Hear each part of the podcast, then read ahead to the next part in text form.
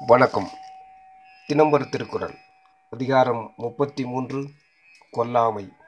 குறள் எண் முன்னூற்றி இருபத்தி ஒன்பது. கொலை வினையர் ஆகிய மாக்கள் புலைவினையர் புன்மை தெரிவார் அகத்து.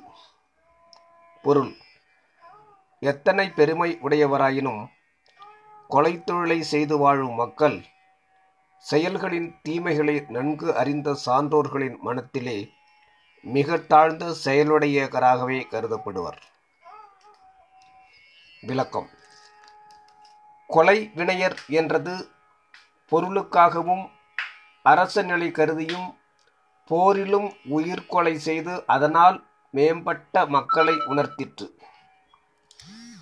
இவர்கள் அறத்தாலும் பாதுகாவலாலும் நாட்டுப்பற்றாலும் பொதுமக்களின் பாராட்டையும் புகழையும் பெற்று நன்கு மதிப்புடையவராயினும் சான்றோர் அவர் செய்த தொழிலின் தீமை கருதி புலையராகவே கருதுவர் என்பது கருத்து. அவர்கள் உள்ளத்தில் தாங்கள் அடைய கருதிய புகழும் இன்பமுமே குடிகொண்டிருந்தன.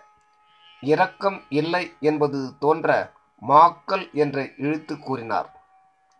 சான்றோர்கள் தாம் தீங்கு செய்யாது இருப்பினும் தீச்செயலின் தன்மை அறிவார். ஆகையால் புண்மை தெரிவார் என்று கூறினார்.